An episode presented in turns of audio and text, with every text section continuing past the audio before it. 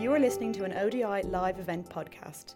You can find out more about events and research by the Overseas Development Institute by visiting our website, odi.org.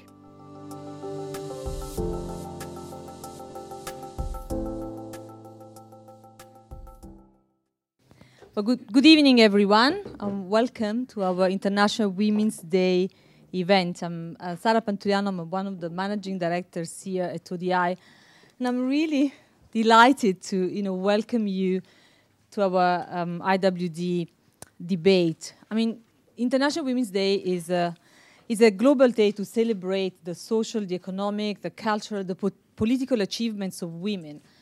And I think we have made tremendous progress in many different areas, in many different contexts. But I'd say that the progress has been slow, at times painful, and in many parts of the world continues to be a constant struggle.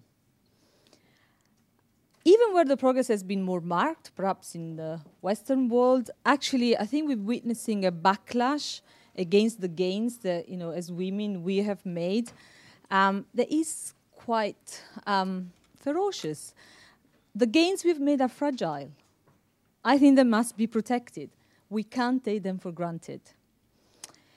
If you look what's happening around us, you know, women and girls around the world continue to experience very high levels of physical and sexual violence. I find that male politicians are obsessed with controlling women's sexual behavior and try to confine us to reproductive roles. And as we know, women continue to be grossly underrepresented in leadership roles in government, in business, in the media. And those who actually do you know, take those roles are very frequently subjected to sexism, to prejudice, or they're publicly undermined just for being female. We actually, I think, in a time where there is a more, you know, uh, actually a, a broader push against fundamental civil rights, not just women's rights. Um, and it is disconcerting to see the level and the depth of the attacks on those who are trying to really defend basic human rights. So we must fight back. And that's precisely why we decided to have this debate tonight. Um, and that's why at ODI we do the work that we do um, on, uh, um, on you know, trying to promote women's rights. Let me just give you two minutes you know, of a flavor of the work that goes on in the Institute on these issues. We have a stellar program of work to examine um, how discriminatory gender norms um, affect the lives of women and girls, and how we can work with men and boys and institutions and communities to try and affect change. We're just starting an eight year program, um, a longitudinal research that really explores how we can transform the lives of the adolescent girls. This week, we're launching a consultation to, launch, uh, to, to start a digital platform um, that looks at gender norms on adolescent girls. And the idea is to really make you know, very rich information available to policymakers, to academics, to practitioners that shows how we can change discriminatory behavior at all levels. We're working with UN Women to try and find ways to improve access to domestic violence um, in India and in Uganda. And we're continuing to ramp up our work on women's economic empowerment. We're working very closely with the UN High Level Panel on Women's Economic Empowerment. I don't know if um, some of you may have seen you know, a report that we launched in December on you know, um, research on domestic work in the emerging gig economy, uh, and we're continuing work on this agenda. And finally, last but not least, we've been analyzing violence against women and girls specifically to understand the perpetration of violence by male partners. Um, we just launched a report today. You'll find a copy outside if you you know interested. Um, that really shows that you know while there are some positive changes, community level changes um, through access to new technologies, there is also a sign of backlash in a number of countries, particularly in Bangladesh and in Pakistan, where you know religious forces, but not just them, are actually championing you know, entrenched patriarchal and often violent social norms. But that's enough you know, for what ODI does. Let's move to the debate. And let me introduce with enormous pleasure Serena Kutchinsky, who is going to moderate our debate today. Um, Serena is working with uh, the Voluntary Service Overseas to uh, launch a new magazine. But she has more than a decade of experience in digital media, has worked with many outlets, Sunday Times, New Statesman, Newsweek, Time Out London, you name it. She's a first-class editor. She writes on politics, on culture, on lifestyle.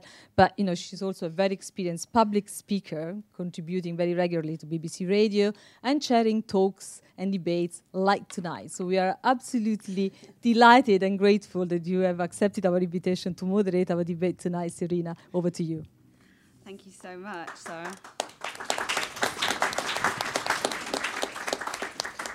Well, welcome everybody to today's uh, ODI International Women's Day debate, where we will be discussing, as Sara laid out, how we go about fighting this backlash against women on a global scale.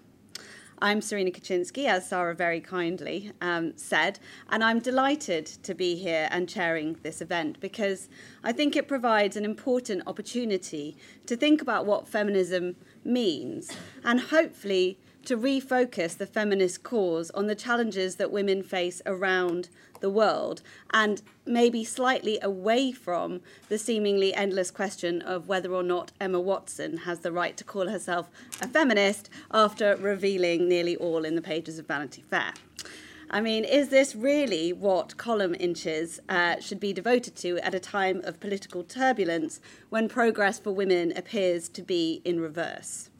To borrow a phrase from the tennis legend John McEnroe, but the words that came into my head about this were, You cannot be serious. Why are we not talking about the fact that women and girls around the world still experience high levels of physical and sexual violence, undergo female genital mutilation, and high numbers are forced into marriage? That women are still underrepresented in leadership roles, and those who are in public life are frequently subjected to sexism and prejudice.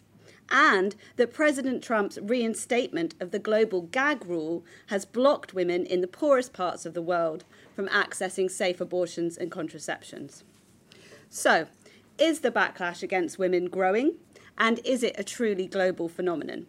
How should the world respond? And what will it really take for women around the world to achieve true equality? Those are just some of the ideas that we'll be touching on today. I will first be putting a question to each of our speakers, two of whom are joining us by video link. You can tweet during the debate using the hashtag IWD2017. 2017, please do. Um, and if you're joining us online, welcome. You can send through questions uh, through the internet at any point, and I will receive them on this iPad in front of me. So, without further ado, I'd like to welcome our expert panel. There's Charlotte Bunch, a global feminist and human rights activist, and who is currently the founding director of the Centre for Women's Global Leadership at Rutgers University. Irene Khan, the Director General of the International Development Law Organization. Greta Schettler, who's joining us from Washington, also on the video link, who is the Vice President of WE Connect International. And on my left, Marieme Jamme, a digital entrepreneur and the co founder of Africa Gathering. So, I'd like to start by hearing from Charlotte, um, if she can hear me and she's ready to go. Um, Charlotte has been an activist, writer, and organizer in the feminist and human rights movement for over four decades. Charlotte, with your vast experience of feminism and human rights movements, is there anything new that you see in the backlash against women today, their rights and participation in public life? Or have you seen it all already? Are we all getting a bit overly scaremongery about this? What's your view? Well, thank you. First of all, um, I just want to thank the organizers for this uh, really important discussion. Um, I would say that it's both and. There are certain continuities that you can look at over time in backlash against women's rights, but there are also always new elements um, that have to do with the particularities of the time we're in. I don't think it's at all an overreaction uh, to look at what's new as well as what's continuous. The continuities show us uh, the ways in which the advance of women has been a threat to uh, what I would call patriarchal power, uh, to those who would like to keep uh, old systems in place. But the discontinuities of the new things show us what the particular things are at this moment. Some of those are really a result even of the organizing that women has done. So I think we are seeing a particularly intense backlash uh, against women, but also against a kind of new order that has brought more diversity to the world. Uh, that is a backlash against women in particular, but also against uh, the global migrations of the world, the ways in which, certainly in the United States, uh, we are seeing a country uh, that is growing more diverse in terms of people of color and in terms of women beginning to uh, be in situations of power. And after all, this backlash came at a moment when Hillary Clinton was ascending to the presidency, and if we had a popular election by the popular vote, would be the president. Um, so I think that there is an intensity that goes with the degree to which women have actually broken through many barriers uh, and the resistance to that, uh, in my view, is continuous with resistance we saw in the United States in the 1980s with Ronald Reagan or even with Nixon or before that. But it is also uh, somewhat different because it's tied to different patterns uh, of issues that are happening in any given moment. So to think about the US, and I want to go back to something you said in the beginning. At the core of the resistance to women's rights is, of course, a resistance to women playing a different role in the world. Uh, and that is happening in varying degrees. Uh, I think one of the real challenges we have is that for many of us, and I would include myself, we have moved into new positions of, of power and new ways of living in families and diversity. But for many, many women, they are paying the price of that because they're being held back precisely by the forces who don't want this new feminism to succeed. So I would say that one of our challenges in this backlash is the division that it's creating amongst women, uh, the degree to which women ourselves are now being pitted against each other in this, this process. Um, but at the core of all of that have been, I think, two key questions. One is the control of women's bodies.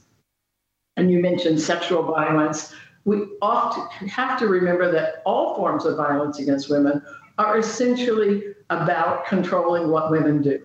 Uh, the reaction to women, the violence against women, whether it's wartime violence where you rape the women who are the property of the enemy as a means of keeping women in their place and reminding the enemy that you have power over them, or it's battery in the home, or it's honor killings, or other forms of femicide where the family or the lover or the partner wants to control the sexuality of the woman or be sure she doesn't step out of, of the expected obedience to him. We have many different variations today. We've made progress in naming them, but that doesn't mean that they have yet uh, diminished. In fact, I would say at times we've seen as women's power increasing, at a certain moment, some violence against them increases because the power that they are taking, whether it's in a development project uh, or in a political situation, there's new studies now about women in politics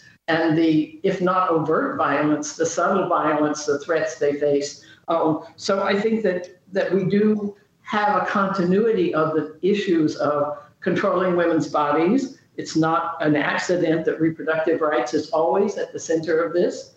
Um, from the founding of Planned Parenthood in the US in 1916 uh, to now 100 years later, the Planned Parenthood, just the core idea that women control their own reproductive life, uh, continues to be under attack. So that's a continuity. The forms of it, of course, are very different. We're not seeing primarily objection to contraceptives to the extent that we did 100 years ago, but we're certainly seeing objection to right to abortion, to the right of women to have sex in or out of marriage, uh, to a whole range of things that have to do with control of one's body.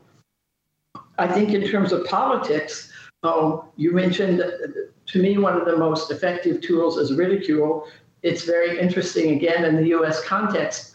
There's some comparisons today to the ridicule that Kellyanne Conway is, is getting as a woman in the Trump administration to what Hillary Clinton got, which is to say the sexism and the use of sexuality to ridicule women even crosses party lines. Uh, and I think that we have to look at, you know, how can it be that today, even in progressive circles, it still seems to be okay to make fun of women in politics using sexist language, sexist allusions. Um, the second thing that's a certain uh, continuity for me, if you look at the situation globally, is that there's always an intimate link between sexism and racism. Oh, Charlotte, sorry, I, I, thank you so much for your contribution. I, I uh, need to move on to the next speaker, so if you're able oh, to just conclude. No, no, it's all fascinating. I just need to make sure there's enough time for everyone.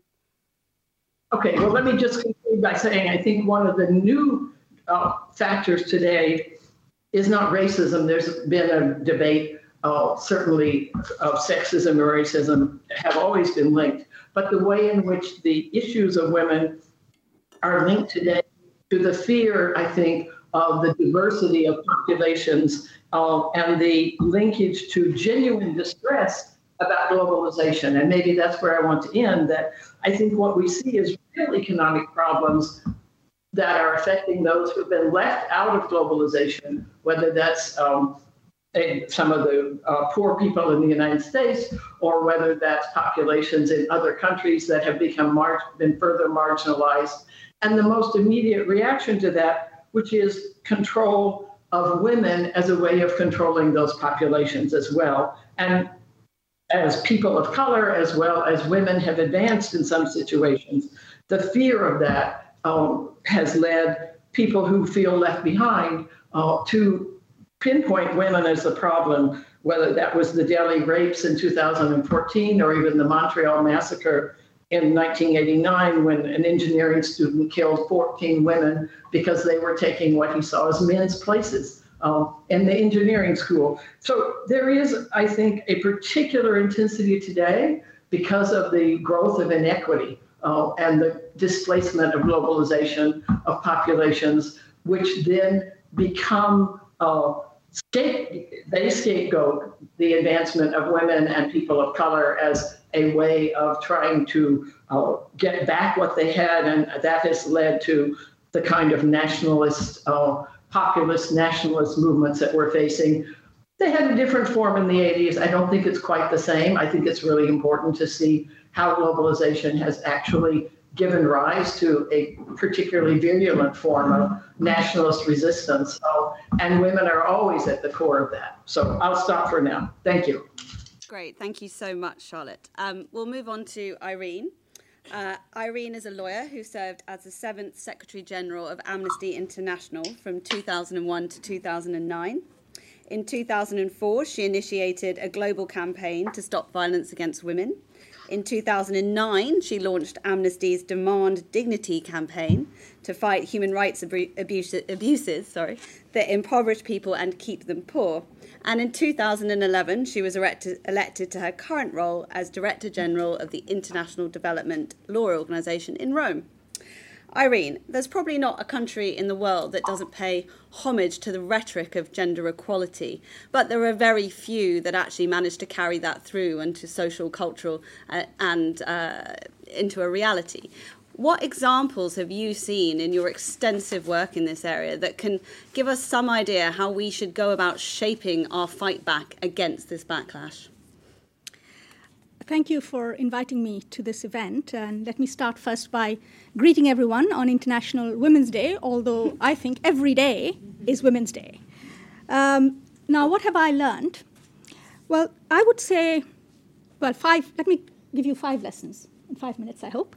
Um, one, lesson number one don't get taken in by the rhetoric, look at the reality.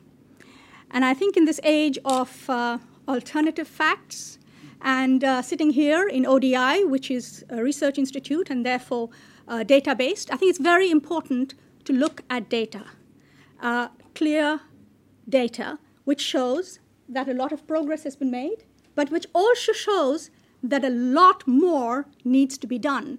And when you look at that data, there are some killer facts that in this day and age, 35% of women are victims of uh, gender based or sexual violence. That's a terrible statistic. If you look at this room, very successful women here, but if I asked one in three of you to stand up, that would be as many as are victims of uh, gender based violence. Um, but there are also other rather interesting facts. I don't know how many of you know that the International Court of Justice, which has been around for 72 years, the highest court globally, has had 104, 106 judges appointed in 72 years, of whom only four have been women. Now, I'm a lawyer, I'm a jurist, and therefore that statistics tells me a lot about how far we have to go in treating women equally. Uh, lesson number two for women, human rights matter. Not only that, all human rights matter. It, civil, political, human rights, as well as economic, social, and cultural. Women need political and civil rights for voice, for agency, for space to organize, but they need economic, social, and cultural rights the right to health, to education, to housing, to jobs, to social security. And I emphasize them as rights, not needs. And I think it's important to put them as rights. Uh, Charlotte was talking about the US. Think of what's happening there in the context of uh, the health um, legislation. Unless these are seen as rights that women can claim, uh, then I think women lose out a, a lot. And therefore, this universal, comprehensive approach to human rights is extremely important for women. Lesson number three discrimination has to be fought, but just passing laws is not enough. One has to go behind laws to look at institutions, to see whether those laws are being implemented properly, whether policies, uh, proper policies are being put in place, what's actually happening. And there we will see that those very institutions, the ones with which I work most, courts, uh, legal systems, prosecution systems, those are the ones which are supposed to protect women. And very often they actually fail women. Now, how to make them work is an enormous challenge uh, because women need to be able to access justice. And that means, for instance, in Afghanistan, my organization is setting up um, prosecution units to deal with gender based violence in the Attorney General's office. 20 such units across the country, training investigators, prosecutors, and judges to understand what rape is. How do you define rape in Afghanistan, which does not have a concept of uh, rape in many, many situations, or sexual assault? How do you protect women's rights in real ways? Lesson the other lesson alongside this, of course, is that many women don't get to courts. They don't have access. They're actually living, living in communities. So, lesson number four is don't underestimate the male dominated community structures. And when we deal, those of us who are in the business of reform and change, when we are dealing with reform, we need to be extremely careful that we don't entrench those existing power structures in the name of uh, creating uh, laws or uh, changing institutions. And very often that's what's happening. How do you work from inside communities? How do you empower women? Uh, and change the power structure that Charlotte was talking about, that is absolutely critical. And there are many uh, examples that I can give later uh, in the course of the discussion today. Uh, lesson number five, I would say, is the legal empowerment of women. Women are not victims, they're survivors and they're agents. I worked for the UN High Commissioner for Refugees for 21 years. And in that time, I didn't see women, refugees, in the way in which they're so often depicted, I think, publicly. Um, it's easy to raise money if you make women look poor and hungry and, and battered uh, women. But the women that I saw in the refugee camps, and I, I remember one image sticks in my mind, and I was mentioning it earlier today. Uh, when I was with the UNHCR emergency team on the border, of Bangladesh in the mid 90s, receiving refugees who were crossing the river from Burma, from Myanmar, into Bangladesh. Families would come across, very tired women, men, children. They would sit down under the tree, hot, sticky, humid climate. The men would flop down and immediately either go to sleep or, or stretch themselves out in the grass. The women would pick themselves up, look around, open their little bundles, pull out a pot, go look for firewood, put, a, put the fire together, start looking for food, because they had to cook. They had to take care of the children. They had to rebuild the family structure that had been destroyed in flight. That I saw as the resilience women, and that is what we who are in this business of, of development and human rights seek to do is to empower and bring out that strength that women have. Uh, it's, it's, it's simply to facilitate that. And there are many, many examples of how that is being done uh, uh, by many organizations. The collective, and when women put that power collectively together, that's when we see huge changes happening. For example, uh, recently, as you know, in Poland, when thousands of women took to the streets and actually were able to uh, change uh, the, the draft uh, legislation that was rejected. That was on abortion, wasn't it? Exactly. Yeah. And it was women's power. So, women individually as well as collectively, the power of women is very important. And my last lesson that I draw from all this is about men and boys. They have to be there with us. And I would have loved to have seen more men in this room. And I wonder why they are not there. It's easy to say men don't care, but I don't think that is all true. I remember when I launched Amnesty's campaign to stop violence against women, the first person who put his hand up and said he wanted to be with me at the launch was the actor Patrick Stewart. And he came to the launch and he talked about his own family situation, how his mother had been a victim of domestic violence, and how he, as a young boy, had seen that, and how whenever he played Othello, he thought of Desdemona as the woman uh, uh, there, not, not Othello as the jealous man, but as Desdemona as, as the oppressed woman. And then I also remember, as part of the same campaign, I went to Australia to launch the campaign, and there we had, uh, Amnesty had put this uh, image that you would have to dip your hand in a, a pale bucket of paint and then put it on a banner to show your support for the campaign to stop violence against women. And when we put out that big white sheet on the stage, and there were hundreds of people there, and we said, who wants to come up on the stage and uh, you know, endorse it, endorse this campaign? The first person who ran across was a young man. He stuck his hand in there, put it in the banner, and he said, For my mother. So men are also sons, brothers, fathers, and men are in the struggle with us, and we women need to make space to bring in the men because if we want to win this battle, it's not a battle of exclusion, it is actually a strategy of inclusion. And including means bringing in men. And I think it's extremely important that today, yes, there is a backlash, but it's a different kind of backlash. And in this backlash, we need to have as many men, and I know that there are many of them out there who want to be with us. That's a very good call to arms, Irene. Uh, I'd like now to move to uh, Greta Schettler, who's joining us very kindly from Washington. Uh, Greta is the vice president of We Connect International, which does excellent work supporting and connecting women in business around the world. Um, Greta, I think, uh, given your expertise, I thought it'd be really interesting to maybe dig into what the root causes of this backlash against women might be. Where do globalization, unemployment, the economy, educational advancement for women come in?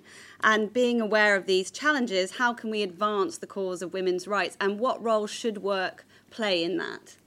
Great. Thank you, Serena. Hopefully, everyone can hear me. Um, I'm, I'm, very, first of all, thank you very much for, to the organizers for, for the event. Um, it's a great pleasure for me to be able to participate. It's something I've been working on for um, uh, throughout my career, both in my current position and as my former role um, where I worked on, uh, led our work at the U.S. government on U- uh, women's economic participation. So what I want. Oh, we've lost we've lost the sound for Greta. Can you, can you hear me now? We can now. Yeah, we just lost you. Sorry. Okay. uh, sure.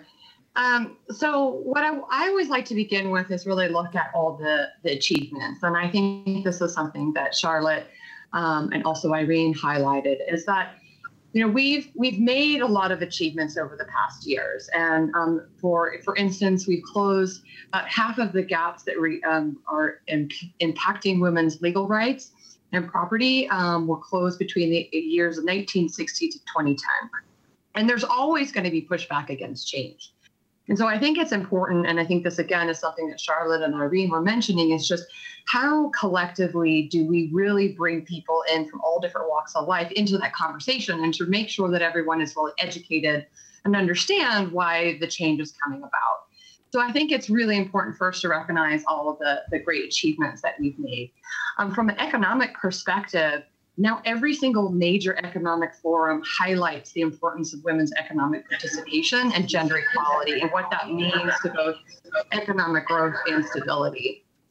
The IMF has recognized that closing the gender gap and the labor force participation um, could raise the global GDP by 28 trillion by 2025.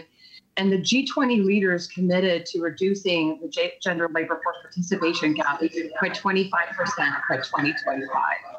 So there are incredible gains that have been made. And I think that we're in a really exciting time period now um, to really look at how do we continue to leverage that work.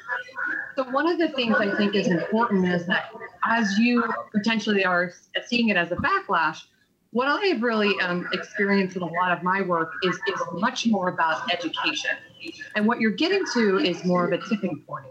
You're starting to hear more voices rise to the table and people are starting to question and having to challenge things that have existed in their own sphere and in their culture for many years. And people are always hesitant and resistant to change. But what i love to be able to point out a little bit of the and the opportunities, for example, with We Connect International. We Connect is actually an alliance of uh, the largest multinational corporations. Gre- Greta, Can you hear me? Uh, yeah, sorry, we're having a few sound issues at our end. We, we've been mainly able to hear you. I think everyone here okay? Yeah? Mm-hmm. Um, please, and now you're back on the screen, so please carry on. It's really fascinating. Sure. So um, our members make up, um, there's 75 different corporate members um, that represent, they purchase a trillion dollars of goods and services every year from women-owned businesses, uh, for, from companies and only less than 1% of that actually comes from women. So companies recognize that it's important to have diverse supply chains. They recognize it's important to have SMEs and um, diversity throughout to ensure that there's innovation. So they are the, our members are committed to buying from women, not because they they want to buy from women and they think it's a human right, but ultimately for them, in their case, it's about innovation. It's about um, the, the, the business case. For them, it's about economic growth and stability. And so it's really important for them that they look at how they're incorporating women into that supply chain and into the, their uh, the diversity within the organization. And I want to highlight this because what I often find, going back to Irene's comment, I don't even have to, I can't see the room, but I can tell you in all the conversations that I've had globally, is generally it's about 95% women, 5% men.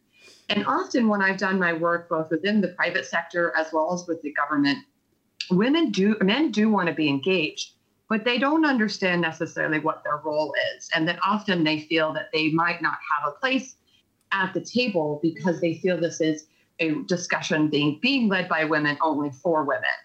And what I found and what I love to do, and I, my favorite part about my job is that aha moment. It's about putting yourself in the other stakeholders' um, shoes. What is their area of expertise? What is there if, for example, if it's legal, if it's about justice, if it's about climate change, if it's about economic growth? Start where they're starting and ask them what are their priorities and their goals and what are they trying to achieve? And as you understand and you listen to and you and you work that that knowledge and that exchange of knowledge between each of the different stakeholders, then you're able to meet them and say, exactly. And this is where it's important that women are a part of that discussion or women have an equal seat at the table. Or, you know, if, if for example, if it's climate change, women are often the most affected by that.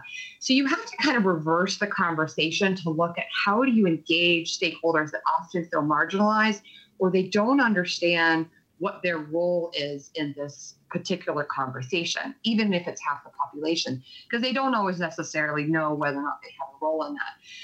So, what I, I think is really exciting about the work that I've done both um, within uh, at the State Department as well now as We Connect International is I really get to see that change happen. And I, I think that what you are experiencing as a backlash is really more of a uh, you know, we're, we're seeing such a rise of, of prominent women, of voices, of um, activi- you know, activation, uh, um, activism. And so people, what we need to do now is look at how are we going and drawing people into that conversation and how are we looking at um, understanding what their concerns are and then helping to ensure that we are educating and incorporating people into that discussion and I'll, I'll just um, before I stop there, one one thing I wanted to highlight too is something I think um, Irene had mentioned, is that often we'll see a, between a correlation um, of a rise in gender-based violence with a rise in women's economic participation. That's usually over a three-year time frame. But what you find is if you start to integrate education programs at the beginning of any economic an empowerment program for both the women and for men, and you talk about what are those rights, how does that relate to gender-based violence? How does this actually impact a society community that you will see a decrease in that gender-based violence actually occur? So there's an initial um, threat that is to the, the the, the the environment that everyone's used to the empowerment of women but then also looking at how do you both ensure that women as well as men are aware of uh, you know why it's good and how to basically address any type of um, issues that they might be dealing with. So I think it's really about making sure that we have a comprehensive strategy and how do we engage with all different stakeholders as we're um, uh, looking to advance women's economic and empowerment writ large. That's great, Greta. Thank you. Uh, nice to hear a, a more positive uh, perspective on, on the discussion. Actually, um, yeah, we'll come back to that. But, but thank you for your interesting points.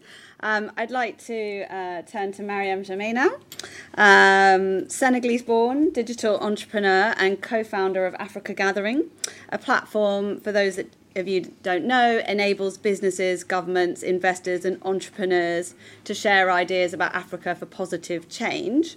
Uh, Marieme's latest venture includes the launch of I Am the Code, and she says her goal. Uh, not a modest one, but uh, good to aim high, is to empower a million young women and girls globally to become coders by 2030. Marieme, you have a hugely inspiring personal story yourself, um, which has prompted you to work tirelessly for women's empowerment. Uh, what are the ingredients to making a tangible, positive dis- difference in the lives of women and girls around the world? And who are the allies that you think we need to work with to deliver this change? Okay, thanks, Charlotte. I, I, think that's a very good uh, that's a very good question, and, and thank you for having me here. Uh, and I'm sorry I was uh, I was late. I think one of the things I've, I've, been learning from Irene and, and Charlotte and, and, Greta is that uh, there's one thing that is missing really. And I think we need to, moving forward, uh, we need to think about transactions and, and how we transacting between, uh, you know, amongst each other. And usually transactions are more financial, but I think now we need to think really how we transact between us as human beings, but also you know, between agencies uh, and, and supporting women and girls globally. And I think the backlash I see, the backlash is not only for Africa. I used to think five, ten years ago, you know, the backlash was very, very African focused, but now I think it's a global, uh, it's really global. It's for everyone from uh, Afghanistan to Argentina. You see, uh, you know, massive issues, uh, you know, for, for women and girls. And, and I think, the, the, I'll go back to the transaction. I think many, for many, many years, we've been talking about, you know, empowering women and girls, uh, you know, gender equality, a lot of funding have been going to, you know, from human rights issues to so many programs out there. But until now, we haven't found the, you know, the key ingredients of what can we do together as, as organizations. And I think that if we start thinking about transaction that could lead to transformation, uh, I think that that would be uh, something, uh, you know, amazing. And and that I can illustrate that on, uh, you know, I have a couple of slides, but I don't know if I can show that. But uh, but it's it's really. Um, you know, we don't have enough time. But I think I think if you really think about uh, women and girls, let's say just Leticia in Uganda, and and for the last you know five ten years, you know, people have been investing in Uganda, in Senegal, in many many places around the world. But today you see Leticia, who's 11 years old. Think about Leticia when she's 25 years old. In by 2030, she'll be 25. You know, are we going to continue this this this way of empowering her, or can we change our way of working with her? And I think what I'm trying to to bring into people's mind is to find to start thinking about transactions. How you know NGOs are transacting with government. How the private sector is transacting with uh, you know practitioners like us on the ground. And and and especially in the new in new era of technology how do you make sure that you know women are part of this conversation? And and I think we're all going in different directions. I'm totally optimistic but I think you know what Irene said earlier is that the, women have rights But unless someone actually trigger these rights or actually even talk about the rights, and you go to Afghanistan, and when you come back to the UK, you come back to where I live in the southeast of England in Guildford, you start thinking about, are we really doing the right thing for everyone? Uh, you know, you see some women in Guildford who are digitally illiterate. But w- the UK is a very wealthy country, and and you go to Afghanistan, women are actually coding four languages. You go to Senegal, they're coding two, three languages. And you go to Burkina Faso, they are entrepreneurs in agriculture. So uh, I think, you know, as we, so the backlash, as we creating the backlash ourselves, or, you know, is it, is it any way we can start thinking about working together, you know, in a more empathetic way, as Greta said earlier? Can we create this way of creating empathy in the whole uh, you know structure of our work. And i think uh, those are the kind of thing i really would like to bring on the table. And i think my last point really is that we need to also start thinking about a collective metrics of success.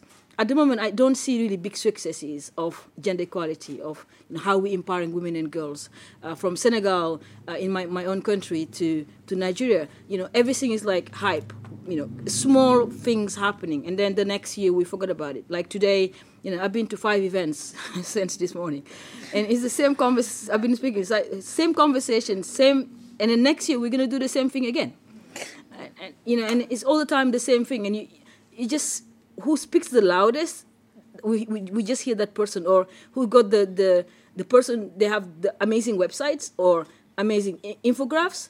We just hear, we just listen to those people, but we actually don't listen to the people on the ground, the grassroots. Laetitia, how can you make sure Laetitia can code two languages by 2030 or four or five languages, get a digital job, work for Twitter or Facebook, become a digital entrepreneur, have got a job, become empowered, understand her rights, uh, be safe. How can we do that? And I think that the only way we can do that is start thinking of the way we transact amongst each other. That's great. Thank you very much, Miriam hopefully, hopefully next year's conversation will have moved on, moved on slightly. But um, but thank you for putting in such a good effort after so many um, conversations. I'd just like to go back to Charlotte um, and to if she can, if she, she hear me? Um, and to talk about you talked a lot about this, the fact women are being scapegoated, but you also made the distinction with the 80s and and also feel free to to chime in both of you on, and, and Greta. Mm-hmm. um, what are some of the concrete steps that we can take to ensure that women's rights don't suffer from this from this scapegoating from this setback basically? What can we actually you know as you said we all sit here and talk about it but what can we actually do? Yep.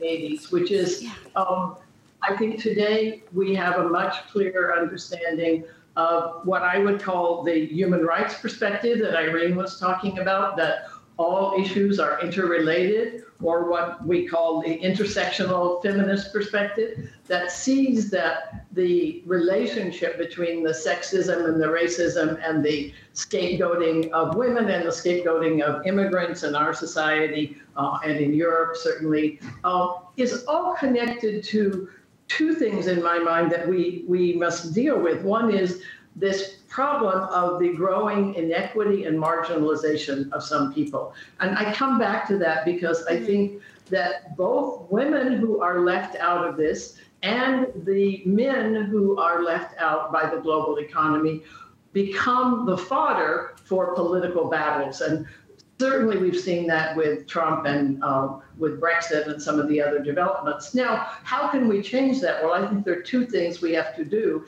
In the immediate is the resistance uh, to that. And interestingly, in the United States today, I would say we're seeing the rebirth of the most intersectional movement we've had since probably the 1960s, uh, in the sense that Black Lives Matter, women's rights, immigrant rights groups, um, LGBT groups are really coming together to say we have to create a different culture in this society. And a part of that is political power. Um, so you have, instead of sort of single issue, you have a growing sense of intersectional politics um, and a real importance of something that I think Marieme was referring to, which is the grassroots of our power. Um, and that, that grassroots also exists in the West. We sometimes talk about grassroots as if it were uh, only in the global South, but the grassroots of the people in the United States or in European countries must be brought into seeing uh, a new world as in their benefit because those are the people who are being used, um, I think, by political forces to try to put all of this back. So to me, the first part is how we organize, and it goes with understanding the intersection between issues and the bigger process, which I don't have an answer to, but is really how we find ways to think about the changes that do need to happen in our global economic and political system.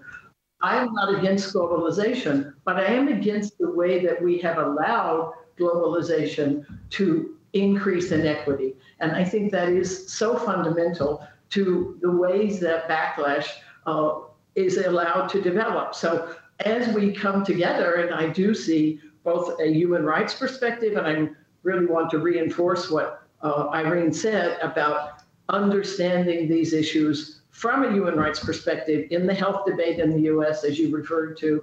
We are in that moment of having almost achieved what many other countries have the notion of health as a right, is being put back by the backlash and saying, no, it's not a right, it's a choice. Uh, that's a huge difference. Uh, women's rights are rights. They are not just choices, they are fundamental. So if we can bring these human rights and intersectional movements together, challenging political power, but also taking on the question of what are the changes we need in our global economy? We do need changes. Uh, it's not against globalization, but we have to find a way that so many people, both countries that we are now discarding as you know not crucial to the economy, and people within each country, are feeling marginalized. And men and boys who are feeling marginalized are necessarily going to have, if they don't have a political movement to join, they're going to feel that somehow the women and the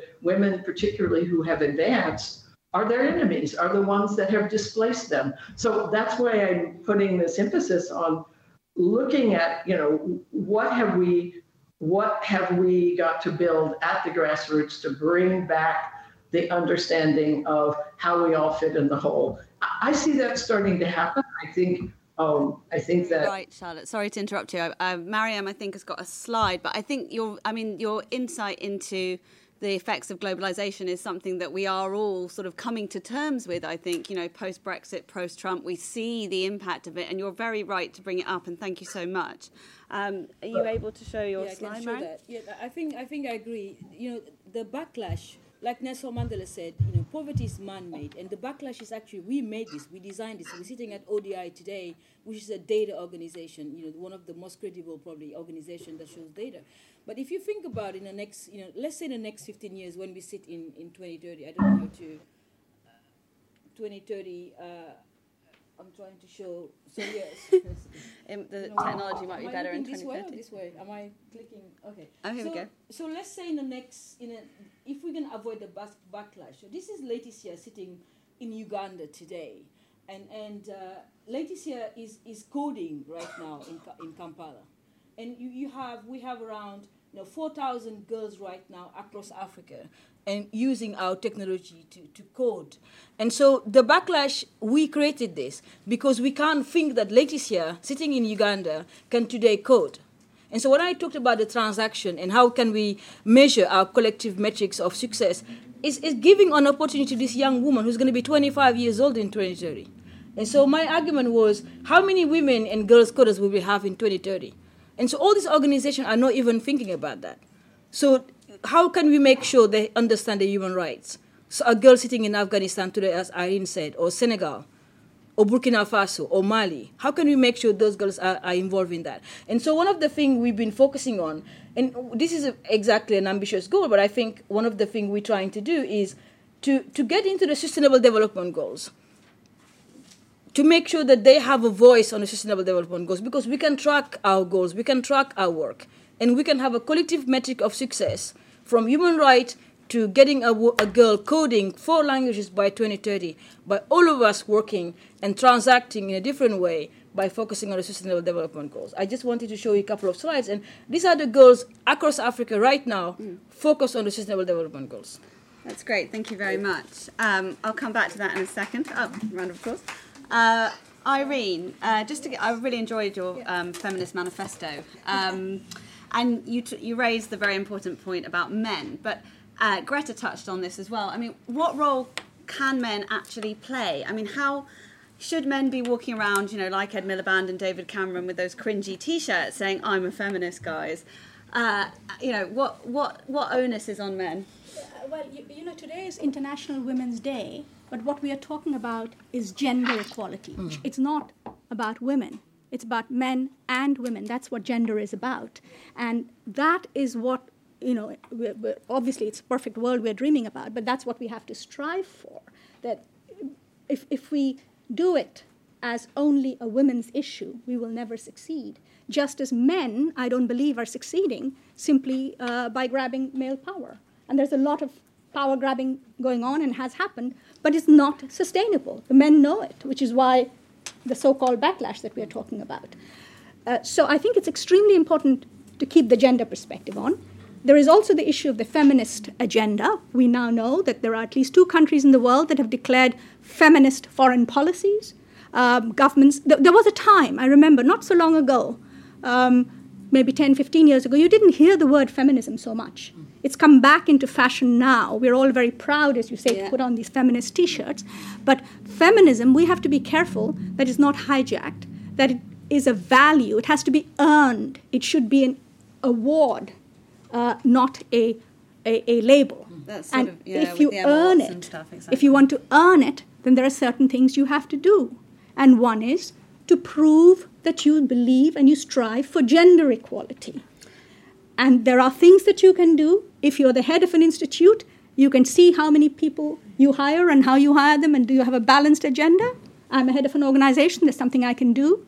If you are a politician, it's the policies that you promote. I think at the end of the day, we all want the same things. We want human rights, we want peace, we want human development. But it's how you approach that so that you uh, have an inclusive society at the end rather than one where there is inequality and inequity. I wanted to say one word about globalization and the impact of globalization, mm. and I very much liked what Marieme talked about the coders in Senegal. But there are changes that are actually happening now or have already happened. I come from Bangladesh. Uh, in my country, the garment industry has probably done more for the empowerment of women and for women's human rights, ironically, than any development program. By giving, giving women jobs, giving women a sense of worth, terrible conditions. Yes, we have health and safety issues, and of course, you've heard all those terrible stories about factories collapsing and walls falling down and the pitiful wages that they get. But it's important to remember that for those women, they would rather have those wages, wages in those factories than go back to rural oppression uh, in their villages. So I think we need to see this as a situation of transition. How do we keep the journey going in the positive direction? And not and i think mm. that there, there, there, there, are, there is the dark side of globalization but there are also many positive things that have also happened, and we have to be careful about what we keep and what we let go. Uh, yeah, I think. I yeah. mean, it's. I think uh, what Charlotte was sort of saying is that it's very much a learning process, and we've sort of just had a big wake up call to the to the negative side. I thought it was very interesting what you were saying about feminism being hijacked. I mean, even Donald Trump, right, says that he's a feminist. Does anyone in this room think that Donald Trump is actually a feminist? No, no one. Okay, just well, wanted to. He's, he's uh, into uh, you know what he calls uh, fake news. yeah. fake, fake feminism. Um, just uh, as a quick aside, I'm just going to go to Greta quickly. Um, Greta, you you had a very interesting theory about the um, you know that this is a tipping point and this is sort of a positive thing in some ways. It's not a backlash, but the problem is how do we diffuse uh, the threat, you know, the back, the sense of backlash, if men are reacting to a perceived threat, even if it's not a real threat, but they still feel threatened by women's success, how do we go about diffusing that? Sure. Um, hopefully, you'll be able to hear me. Yeah, um, we can I'm, hear I'm getting a little okay breakup from on your side. Um, so you know, it, it's a it's a challenge. Um, nothing is is easy, and I think you know, one of the things that we've seen in our work is that you do need to have um, buy-in and support from from leadership, whichever organization um, it, it is. Um, you need to look at how that leadership is um, putting weight behind messaging and providing policy guidance. Um, there needs to be examples of what that policy guidance translates to, whether it's in the workplace, um, in a city, in, in, in the field.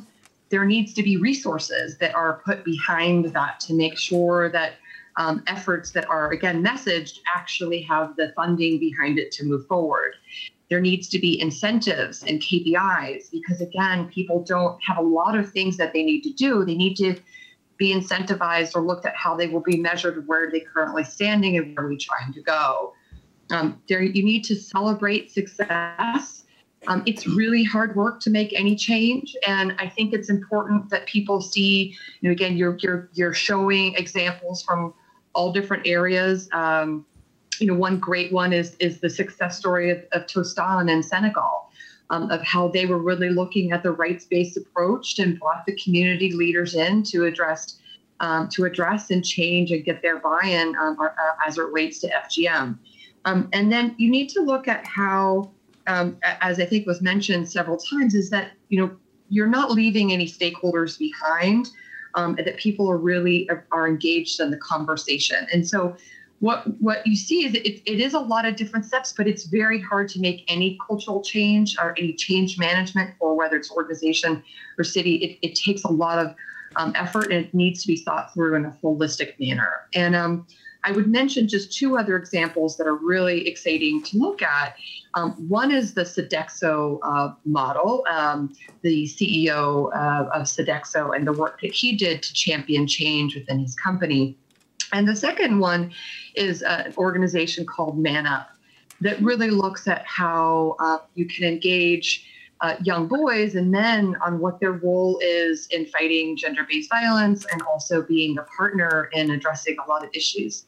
So I think it's about making space um, for and, and recognizing um, the issues that exist and then putting in a, a, committed action plan about how you'll address that one. And maybe what I'll do just to, to end on uh, is to give a little bit of insight on the Sodexo one is that the CEO had heard a lot about um, the importance of, of women and women's leadership and the performance that relates to a company. And so he said, you know, okay, we're going to do some analysis in our own company and see what that looks like. So they went um, division by division and they looked. Can you hear me? Yeah, we can hear you. okay. So they went division by division and they saw which teams were performing the best. And in reality, it was those that had better gender balance. So he said, Great. What we're going to do is we are going to ensure that we are putting women forward, we're moving women to leadership positions, we're making that effort. He said this to the executive board. In the room, one gentleman said, Oh, great. Now I have more people to compete with.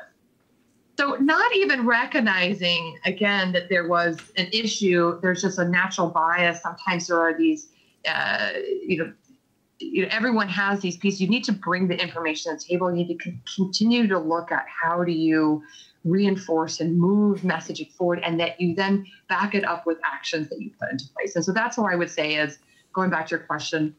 This backlash is uh, understanding that change is coming about what is their role? What does it mean for everybody? How do we address that? And i think this is a time that we need to be really pulling together as um, uh, irene and, and charlotte mentioned is all these different organizations and men really looking at how do they take a role in being active and, and addressing the the um, any pushback in a holistic manner that's great, Greta. Thank you so much. Um, I was just going to go to the audience actually because we're, we're yes. I uh, quite want to get questions from the floor in. Um, I'll take questions in groups of three, um, including from our online audience. And if you could say your name and your organisation and your question as briefly and uh, concisely as possible, that'd be great. Thank you, uh, lady here. Uh, my name's Jenny. Thank you. My name's Jenny Mitchell. I'm a writer. Thank you very much for your contributions. Um, I wanted, and I might have been getting this wrong, but I seem to be hearing at the end there was almost a kind of idea that women have to take care of how men feel about globalization and about a disenfranchised being disenfranchised. But also, can the backlash be seen as the sort of final violence of a white patriarchy that's actually losing its power? Great question. Thank you very much. Um, uh, lady over here. Hi, my name's Nicola Harford from iMedia, and I work predominantly in media and communications for development. So I wanted to ask the panel to what extent do they think that the media, sort of both local and, and international, is sort of helping to shape or even drive the backlash, and to what extent can it be an ally in fighting against that backlash? Mm. Yeah. Um, one more. Lady here at the front. Thanks. Um, Veronique Aubert from Save the Children. A little bit on, along this line, um, do you have example where actually um, education, education institution uh, have clearly demonstrate uh, having an impact against backlash and can be one of the actors to engage more um, systematically in the transactions uh, Marieme was talking about? Okay, yeah, that's good. So, how did, Marieme, maybe you want to respond to that one? Yes, yeah. I, I, think I think that's um, that's a great question. One of the things I, I, find also very problematic is that we're not thinking about system leadership. At, not only we, we're not thinking about that, but at the same time, the transaction is very biased. And so, let's say organizations who are who've been working in education for the last five, ten years you know, the media is actually not even talking about them, or few of organizations talk about this organization. And I think sometimes we're not do you know we're not doing uh, good service to the people on the ground uh, you know in Africa or in Afghanistan or all these places. And so sometimes I think that you know we just we just show what we want people to see. And this is very bad. And i think moving forward in the next five ten years i don't know how the media will do this. And i think if you see donald trump the reason why donald trump is actually uh, manipulating us is because he knows every time he says something people go and jump and I think this is what happened when when something is happening good in Africa or in Asia, the media don't show that. And I think and, and they only they only show what the people want to see. And I, I do this and I write for many organizations sometime and I see that why don't why are you not talking about this this kind of thing? Why are you actually not writing about it? And and I think this is maybe the editor's role or whoever is doing this. But I think this the systematic leadership also in, in the media we need to work on that and and avoid uh, you know the bias of uh, you know this is why the backlash happens because we're not demonstrating what's happening on the ground uh, and i think that my, my advice is to, to the media you know let's work with the people on the ground the practitioners. We need to start showing counting what's happening but at the same time uh, you know evidence-based information rather than just fake news or what we want people to see. Does anyone else on the panel have a response to that? Charlotte yeah Oh, we haven't got any sound. Oh, oh yeah, sorry. we've got you now, I think. You, can you have me now? Yeah, we okay. can hear you. Thank you. I want to respond to the first question in particular because, yes. yes, I didn't use that language, but I do think this is a backlash of the primal white patriarchy. Um, I hope it's the final backlash, but I don't think we know that yet. And I think there are really critical questions if we do see this as a sort of backlash of a white world patriarchy losing its power, that doesn't necessarily mean that the most positive thing will emerge. Uh, it does mean that certain powers that have been controlling the white patriarchy, as you said, are losing their power. But the equally important question is what comes next? And so I think that this issue of men I struggle with exactly your thing to what degree women have to take care of men. I, I think about it politically. There is a strong emotional component to the kind of cultural change that seeking to end white patriarchy brings. And I think we have to speak to that emotional displacement and that factor, not because we have to take care of men, but because we want at least most men to see that they have a positive stake in a different future. We want them to see politically that this is a better future. And people who have had power, whether that's around race or around sex, don't give up power easily. None of us do. We have to be convinced that we are engaging in seeing something better for all of us emerging. And so, to that extent, I see the issue of men and boys. And just to take the example that Irene gave, I was very worried about some of the strategies we had where we were going to the chiefs of villages, male chiefs, and getting them to speak out in favor of issues women cared about if we were reinforcing their power. But if the women of the village go to such a person and they change those power dynamics, I think it's a different strategy. So the question is not just taking care of men, but how do we get at least a significant number of men and boys who also want a different future for whatever reasons? And that's why the political alliances, I think, are so important, uh, where people can really have an emotional investment in this instead of turning back as all the various forms of fundamentalism and nationalism do to an imagined ideal future where they were better off, which is usually an imaginary, uh, I'm, I'm sorry, imagined past where they were better off, which is usually imaginary, but is what we know the backlash forces use uh, with that. So to me, it is a political task to address that emotional displacement and not just an individual taking care of men because we are engaged in, if it succeeds, a really major shift that is going on in world power. Great. I think Irene wants to chime in, I, I, add something. just wanted to um, sort of nuance the notion of white male patriarchy. I don't think the Boko Haram are white. I don't think the ISIS are white. And if we have seen the most atrocious, the most horrendous forms of violence against women and girls, it has been from groups like that. In this day and age, bringing in medieval practices of sexual slavery, of abduction of girls, of forced marriage. I mean, you name it. We've seen that happen. So I think there is a, deeper issue here about crumbling states, mm-hmm. of institutions unable to do the job that they're supposed to do to protect their citizens, men uh, and, and women, women and men, girls and, and boys. Uh, there, there are norms that are being challenged and being thrown aside. The, those norms were attacked uh, in the name of fighting terrorism, counterterrorism, and now those norms are again under attack uh, by both uh, sides uh, of, of that debate. And, and I think we ought to be worried about the erosion of that international legal system that has been very, very carefully been created for more than 100 years, international humanitarian law. All that is going out. And what is going to come into that place is going to be very dangerous. So we have to see this, I think, in a broader issue than just men versus women. I'm sorry to say that is not just a simple issue, which I think sometimes we women uh, tend to see it as black and white, is heavily nuanced because there are cultural dimensions uh, there. So that's uh, something that I think we need to keep in, in mind is institutions, how do we build inclusive, responsive institutions? because that's uh, the way forward.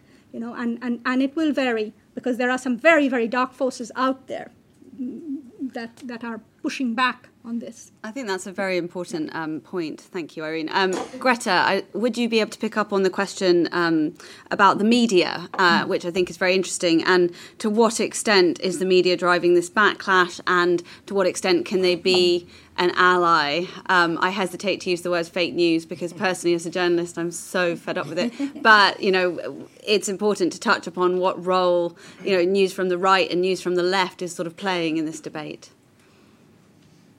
Sure. Well, you know, I think the media, it's, it's always challenging because I think Marieme was pointing this out that a lot of what drives media um, the stories are what's being consumed. And um, you know much of media many media channels are actually businesses. So they're going to put out and continue to highlight stories that people are watching.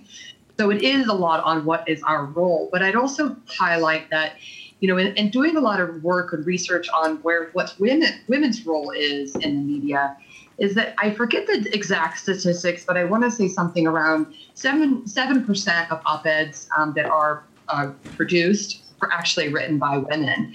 Yet 7% are actually submitted by women. So women aren't sharing their stories and they mm-hmm. aren't putting it forward, and therefore it's directly reflected in the media. So again, it's important that we continue to write um, and put our the stories mm. out there about the success of women. Um, and how do you create that story and an engaging piece where people want to hear the success? Because I hear this whether it's on women or any issue. Um, media always gravitates towards the the more um, uh, the, the I guess the, the terrifying story or whatnot. So I think the media the piece is, is hard.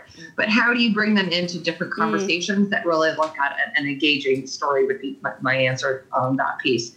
Um, on the education component as well. Oh, I think we've mentioned or said that we were looking at we're putting this more on women. I think it's really about men really it's for both. I would I would echo what Irene said and, and try to look at what's going to be coming down in the future. So with the continual development of um, technology and innovation, there's going to be an increased loss of jobs as things mm. begin to become more productive. Um, so, for example, in the United States, one of the largest employers of, of men is uh, is truck drivers if that all of a sudden becomes a job that's eliminated and we're not looking at again how are we creating the next level of job that engages men there will continue to be this dynamic of not being included or what's my economic opportunity which leaves um, uh, an opening for additional backlash so i think it's important about how we look at the future how we're educating both men and women and bringing them into the discussion and making sure that as we're educating uh, girls and women for the next generation of jobs. So we're also thinking about how we're providing those opportunities for for men as well. And then mm-hmm. just to the to the the education, what we've seen across the board on on, on bias or on um, it could be on on any particular issue. When you sit down and you really make people aware of what the particular issue is, and then you give them steps on how they can address it, you do see an, an, um, an impact in, um, in terms of, making that change and that shift. I know there was a particular question on is there an example that you could give on where education really worked um, in terms of bringing, uh, making that cultural shift? So I know there was some uh, uh, some some examples in India um, and, and, doing um, street plays with both young boys and girls on, on, on how to uh, the impact of gender-based violence. There's a number of different examples there, I think Irene maybe has mm. something she wants to pick up on too as well. Up there. Uh, thank you very much, Greta. I'm, I'm actually going to take some more questions from the floor. I think um, yes, the lady here. Hello, I'm Kate Bird from ODI. Um, I would just like to come back to Irene on her um, comment about um, the backlash in crumbling states and sexual and gender based violence in crumbling states. I absolutely mm. agree that there's the need to uh, build inclusive institutions. Um, but I would, I would challenge that it's only happening in crumbling states. I think that sexual and gender based violence is endemic. Um, it is found all over the world, in all the countries that I've done uh, fieldwork in, looking at women's economic empowerment. Men use violence to try to control women and to try to determine what women do, to contain their voice, to limit their agency, and to limit the extent to which they're economic actors. Um, and I think the challenge for us is to identify how to push back against the backlash and ensure that women can maintain and forward their position as independent economic actors, what is the best way of doing that? And I think that's, that's, a, that's a really challenging question. Is it about structural change, society wide structural change mm. that changes the nature of the engagement, the nature of the debate, changing the constitution, changing laws, challenging customary norms, um, challenging patriarchy at its root? Mm or is it about individual targeted interventions to enable individual women to become educated, to gain access to a business, to access uh, financial resources to grow that business, to employ people, to own assets, to be able to be free to sell those assets, to mortgage those assets, to be free to spend the money themselves in the way they choose. Okay, that's great. Um, we're going to take two more questions, but that thank you for your comment. That was great. Um, there's a gentleman at the back in a hat, a very nice hat. uh, I'd like to thank the panel for such an enlightening talk. And also, I'd like to thank the Socialist Party for creating International's Women's Day to begin with, which I think is uh, a very important point. Uh, I didn't get your name, sir. Uh, my name's Dust. Dust. Okay, great. Yeah, cool. Thank you. Uh, yeah, we live in a, a world which is owned by the church and capitalism. And I think that if we really want gender equality and human rights, then this uh, subject must be brought up and tackled. Uh, for example, the Queen Elizabeth is one of the richest people in the world and uh, has never pushed women's rights or equal rights across the land that she owns across this world. So I think that religion needs to be addressed and how they dominate political instructions, institutions. And I think without this or, or this on the agenda, then there can't be that much progress made in the world of human rights. Thank you very much. Okay, uh, thanks. That's great. Um, we'll we'll try and get a hotline to the Queen. I think. Um, next question as well. One more. Uh, lady there with the blonde hair and glasses.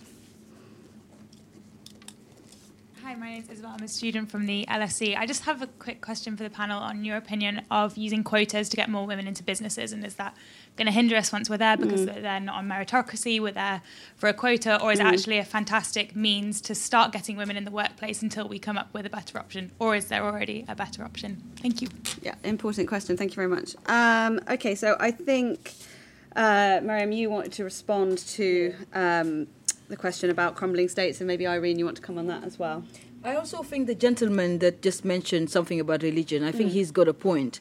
And if you see religion, for example, in, in, in Africa, where, where you know the part where every time I go and see something, and I think I think that especially churches. So now we we teaching uh, you know women how to code in, in churches, and I think that uh, the place of gathering. But I think also there is a problem with religion in many many states. Uh, and and I think we should start addressing that because it's definitely uh, hurting women uh, on the ground. I just just wanted to mention that, and and thank you for posing the, the question. And I think you, you are right. I, I do. I really like your question. For example, internet. Just let's take internet in Africa. Internet in Africa is becoming you know a violence thing now. So you have young women in Senegal who are Muslim, and and the husbands now they can block their mobile phones. They can stop uh, you know their credits they can actually stop them using Facebook. So I was uh, organizing an event the other day uh, in Tanzania, and a young lady came and see me and said, you know, my dad don't want me to use mobile phone. Actually, just saw very quickly your event on Facebook. That's why I came. And I said, why did you come? He said, you know, I just, I just want to be free. I just, I just like what you do, and I want to come and see you. But I have to go very, very quickly now. I can't stay. And please don't tell anybody I was here. And this is like a 20, 30 years old woman. And so I think that we need to also, you are right, I do agree on policies, changing policies on the ground. And I think that's what I am the code is trying to do, making sure we change policies on the ground. But also make sure that when we talk about internet for all, everybody wants people to get internet in, in, in emerging countries, but we're not thinking about the consequences and, and what's going to happen in the future. So if that young woman can, get, can have access to the internet or can have access to her mobile phone, or she's getting married and she can't talk to her friends because she doesn't have a credit and her husband is using violence you know, I think we need to start thinking about that. I've seen exactly what you said in in in a couple of places in Africa, and I'm worried that uh, we want them to have access to the internet, have access to mobile phones, but we're not thinking about the violence that you know that could bring. Irene? Yes. Um, when I, I fully agree with you that uh, sexual and gender-based violence is a global problem. It's not uh, trapped in any particular uh, part of the world. However, there are some dark forces. In crum- let me put it this way: in crumbling states, it's much harder for institutions or for strategies to be developed to address them than in in, in strongest uh, states. Um, now, what uh, I wanted, I think you- have a great question there about whether there should be systemic changes or whether there should be individual focus. Obviously, the answer is both, because you need a t- up, top-down, Yeah. bottom-up uh, strategy to address these situations. And I'll give you one very clear live example from my own country, Bangladesh. I sit on the board of an organization called BRAC. You might have heard about it. Yeah, a large microcredit organization, development organization in Bangladesh. And of course, it provides microfinance to women, large, almost entirely to women. And when they recently did an evaluation, they found that what was happening is that women were earning money, they were increasing their income, but because the laws in Bangladesh are still Islamic laws for Muslim women, the inheritance laws have not been changed. The property, so the women could not inherit property, that was actually a barrier to their progress. They were earning income, but they could not pass it on to their daughters. So you needed to, the individual improvement and the institutional or systemic changes have to go hand in hand because at one point, uh, you know, individuals can only progress so far if they are not in an enabling environment created by law and society and, and the state. So that's, that's, I think, a major barrier when it comes to women. And that's why I started with laws and institutions as well as empowerment. You, you, need, to, you, know, you need to have all the pieces of a puzzle together. And that's the challenge in, in dealing with change, as you know. Uh, in terms of uh, religion, yes. And I think there again, it's a global problem. The Catholic Church, uh, for example, uh, holding back progress in, in some countries, in the Philippines, for example. Mm. We know that the law on reproductive uh, health uh, was blocked by the Catholic Church for, for ages. And it is this president who has certain rather unsavory policies as well, actually unblocked the implementation of that law now.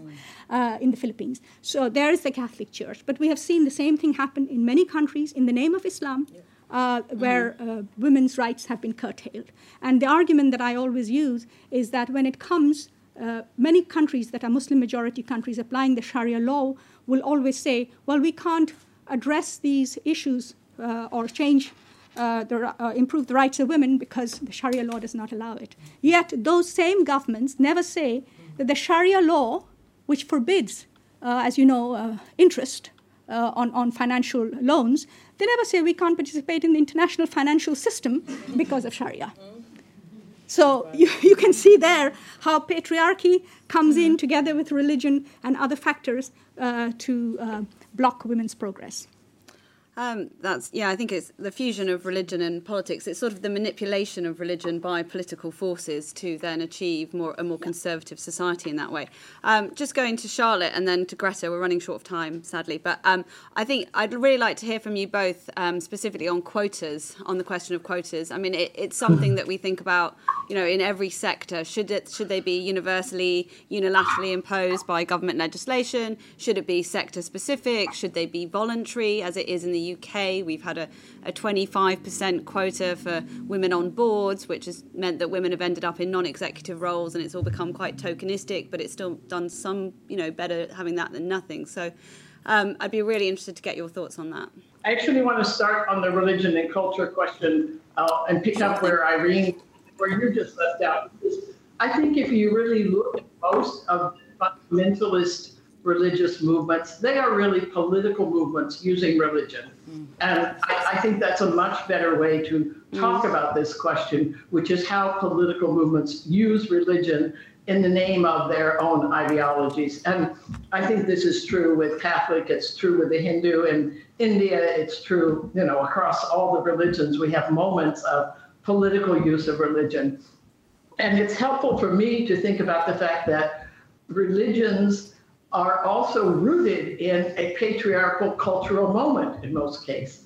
So many of the things that we call religious are really just the culture at the moment that that religion evolved. And so for me, I think there's two issues here. One is how we separate religion as a, a thing in itself from its political manipulation. And the second is the movement of women and men within every religion to reinterpret from a feminist perspective what those religions mean. And, and I think it's a both and. I know some people argue whether it should be secular separation in church and state, which I think is important, but it's also about how those religions are also being reinterpreted and the movement from within and the separation of the cultural moment of a religion from its political use. So I, I will just uh, end and let uh, Greta take the question of, of quotas, I just want to say one thing about quotas, which is uh, we have an anathema to quotas in the US, which I think is ridiculous because if they look at the facts from the Interparliamentary Union and others, where women have advanced politically in almost all parts of the world, there is some form of affirmative action or quotas or measures. And I think it is important to break the resistance to that, that we think that somehow thousands of years of socialization shouldn't be countered by a little bit of thinking about how to make measures to bring people who have been excluded, women and other groups for so long, into the political systems. And but the really important question is how you work with the women who are in there for the kind of changes you want to make. It's not just putting numbers of women there. It's about how that changes the way we see representation and the fact that you don't have democracy and representation if so many people, women uh, and others, are excluded from that process. So I am very much opposed to the way the US thinks about quotas, which is very anti quota, um, and think that we could learn from many parts of the world for how to use them creatively, not as the answer, but as a tool, as you said. Thank you. Thank you very much, Charlotte. Um, and uh, we are we're very short on time, so Greta, it'd be really good to get a uh, one, if you can, one sentence response on quotas. Okay. So um, ultimately, I, I, think that it's really important about targets. I think that um, quotas, again, um, it, it's always different contexts in any country. And ultimately, you have to have the buy in from the leadership um, and support because if you do have um, women that are there, if the, if the organization is not bought into their um, involvement um, and their leadership and, and supportive and, in their involvement, then they can still find ways to exclude them. So it needs to be not just about quotas and placing women there, but looking at how any organization or country really looks at they they they um, set a target, a goal, a message, and provide the support that enables women to get there. So mm-hmm. that would be kind of my end comment on that is that I think that the setting strong targets to be measured are important across um, any uh, organization. But I do think that proactive measures need to be taken, as Charlotte was uh, mentioning, because if you just let it be um, for people to rise up because of their hard work and achievements, we'll, we'll never get there. So.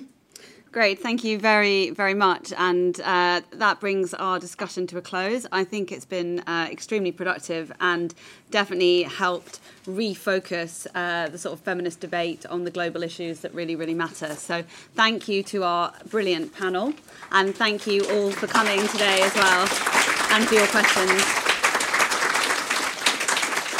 It's been a real pleasure. Thank you. Uh, there will be a reception. Yes, there will be a reception with wine. Sorry, I nearly forgot the most important part.